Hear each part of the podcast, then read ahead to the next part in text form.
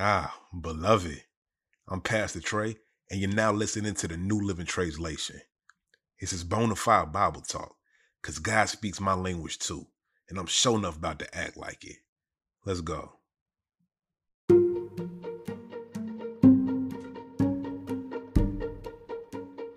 We're going to try something new. We're going to try to translate our way through a whole book of the Bible. That's right, the whole thing. Not on one episode, though. I'm still trying to keep this short because I don't know about y'all. I'll be struggling with longer podcasts sometimes. So I'm not to make a longer podcast that I would struggle to listen to myself. No, we're to break this down into nice, digestible chunks because we were not raised by wolves and we do not ravage our food. So, what we're going to do over the next four episodes is break down the book of Jonah.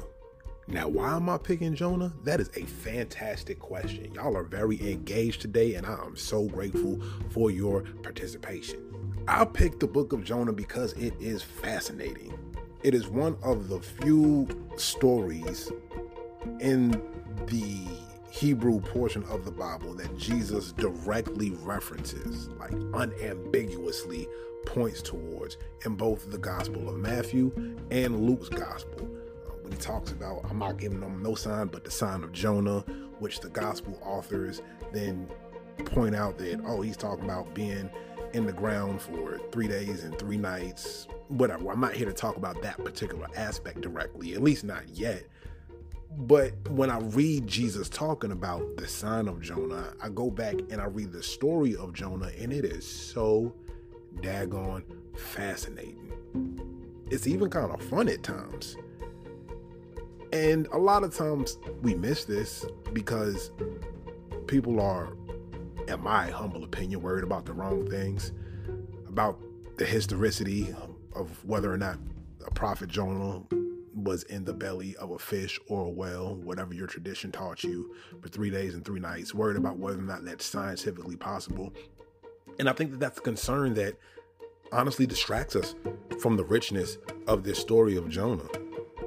There's so much going on here. It's amazing. So here's my goal. What I'm going to attempt to do is over the next four episodes, take you through this entire story of Jonah the highs, the lows, more amusing parts.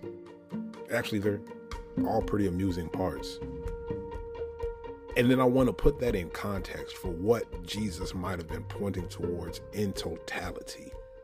But we'll get there eventually. Our first step is to start at the beginning.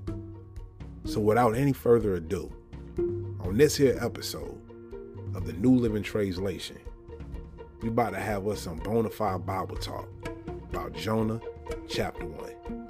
You ready? Let's go. And there was a word from God given to Jonah, son of Amittai, saying, Get up and head to Cap City, Nineveh. Read them for filth. All that raggedy stuff they got going on is my business now. But Jonah hightailed it in the other direction, out towards Tarshish, trying to get away from God. He went down to Joppa and he found a cargo ship heading to Tarshish. So he paid his way and hopped on that joint with the ship's crew, just to get away from God. But God made it mad windy on the waters. And there was a hurricane that beat up the ship. And the sailors were shook. All of them started shouting out for their own gods. They started tossing stuff overboard, trying to make the ship lighter. Whole time, Jonah way down in the bottom of the ship, super sleep. So the captain ran down to Jonah, like, How you sleep right now? Get your tail up and start praying to your God like everybody else on this boat. Maybe your God will actually care about us so we don't end up dead out here. Everybody on the ship said, Yo, it's time to find out who messed us over. Let's draw straws to see who's taking the charge. So they drew straws, and Jonah drew the short straw. So they said to Jonah, Alright, bro. Fess up. Why is this happening? What you do? Where are you from? Who are your people? and Jonah said, I'm a Hebrew. with God fearing people. The God of heaven who made the water and the land. And that just made them more shook. He said, Bro, why you do this? because they knew he was running from God. He told them.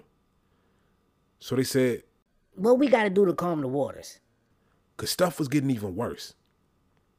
Jonah told them, throw me in and the water's gonna calm down. This hurricane is all my fault. Still, the men worked even harder to get back to land. But they couldn't, because the storm wasn't working in their favor. So they cried out to Jonah's guy. God, please don't kill us for this man's mess. And don't put no innocent blood on us, because this is what you wanted. So they tossed Jonah overboard, and the hurricane stopped. So the sailors believed in Jonah's God on that day. He made an offering and pledged to serve God. Meanwhile, God sent a big old fish to swallow Jonah. And Jonah was in the belly of the fish for three days and three nights.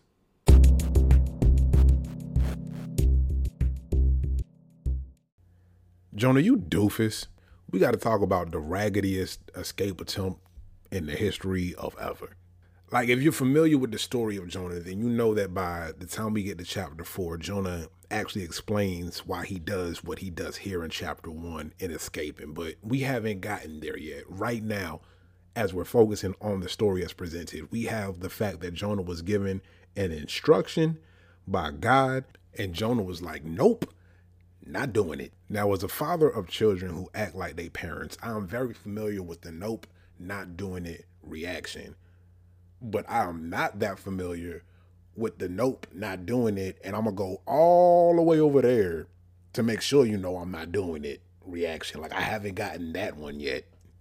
Like I've never told my son, buddy, go tell your sister to come here and have my son leave the house and run to the auto zone down the street. Like that hasn't happened in my personal experience. This is a different level of hard headed or hard hearted, depending on who you're asking, a different level of hard headedness from what I'm used to seeing. It rises to the level of absurdity.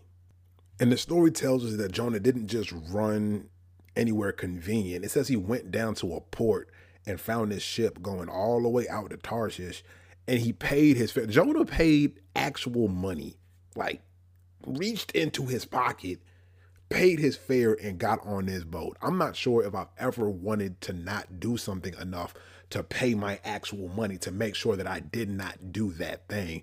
But that's where Jonah ends up. And it says that he's on this ship, and while he's on this ship, this crazy storm breaks out. Some translations use the word tempest. I use the word hurricane because I live down here in South Florida and that's the craziest storm I'm most familiar with. But I don't think that the word itself is as important as the idea that they was in a boat in the middle of the water during a giant windstorm. So we got all these waves, all this stuff. I got married on a boat one time. It was a very small boat, and we could feel all of the waves in a way I was not anticipating because I don't spend a lot of time on boats. So I'm sitting there trying to imagine being in the middle of a boat as a giant storm is going on. And that's where Jonah finds himself in this story. Somehow, sleep.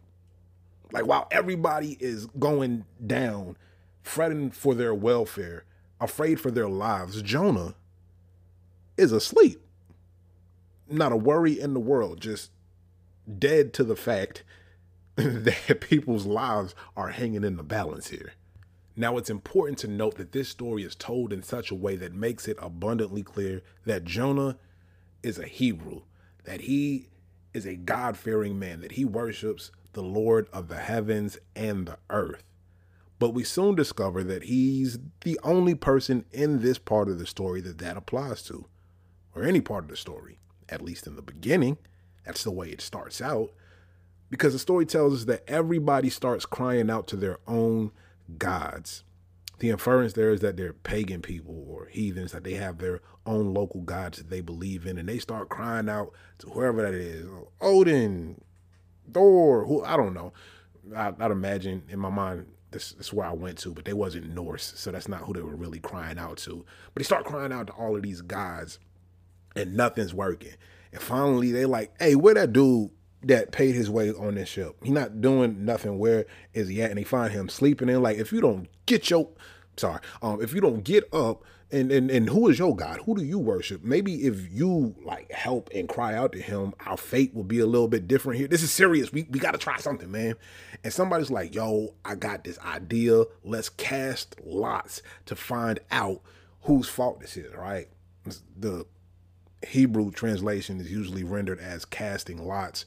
But if you anything like me, you don't really know what that looked like. Like I didn't Googled and YouTube, and people will give you an idea of what casting lots is, but I can't find the actual picture or video of nobody doing that. Most people compare it to throwing dice, but even then, like I don't know, I wasn't really good at shooting dice or playing craps, so I just rendered it as drawing straws here, picking straws, because same effect here. You're using some human mechanism to find out a divine ordinance or so. I don't know. You get the idea where we're going from. And they're like, hey, this is what we're going to do to find out whose fault this is. And they do it, and they're like, Jonah is your fault. I'd imagine it was pretty easy for everybody to believe that because ain't nobody know nothing about Jonah. He was acting mad weird. He paid his way onto this ship that was not no cruise ship. It wasn't no pleasure barge. And he's sleeping in the middle of a storm. So come on, dude, fess up. Tell us who you are, where you came from. Like, why is this happening? And Jonah's like, I, you called me. I'm a prophet of the Lord, the God of everything, really. And um, if y'all remember earlier, I was talking about how I was running from that God, and that's how I ended up here. And I'm guessing that God is kind of upset. And long story short, this is all my fault, my bad. And they're like, "Oh man, come on, what what what do we do about this? Like, how do we fix your mess?" And he's like, "Honestly, you gotta throw me overboard." And I'll read the story. It says they they tried to get back to land harder. In my mind, they're like, no, we're not throwing nobody overboard. Like, that's crazy. We're not savages. Why would we do something like that? So they try to get back to land and it's not working. They're like, hey, um, you know what, Jonah? You might be on onto something. I'm sorry. Jonah's guy, if you listening, this ain't really on us. Uh, we tried everything else. So, um, peace. And they toss Jonah overboard. And it says that the storm stopped. And everybody's like, that is bananas. Because we cried out to our gods. We tried what we knew. And nothing was happening until we did what this prophet of the Lord, whoever that is, said. And that worked. So maybe this God is on to something. It says that they went and made an offering immediately, that they pledged, that they essentially converted to followers of Jonah's God after they tossed Jonah overboard to his own death. But that's not the end of the story. Because we find out that God had prepared a fish to swallow and, in essence, to save, to protect Jonah. So, in this first chapter of Jonah, we learn about the faithfulness of Jonah's God. Even in the face of his own unfaithfulness, we learn that this God is faithful not only to make God's self known to all of these people, but faithful to protect Jonah from his own foolishness. And that's that's worth celebrating. Let me pray with you.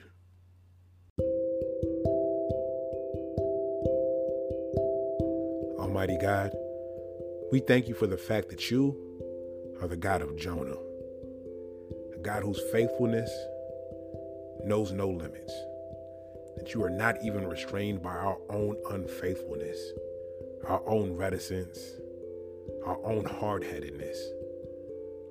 God, we thank you that even when we're asleep and dead to the problems of those around us, that your faithfulness yet calls, and that even when we dive headfirst into the madness and chaos, that because of your faithfulness, your safety and salvation will find us even there. So give us hearts to perceive of your faithfulness in whatever situations we might find ourselves in. In Jesus' name we pray. Amen.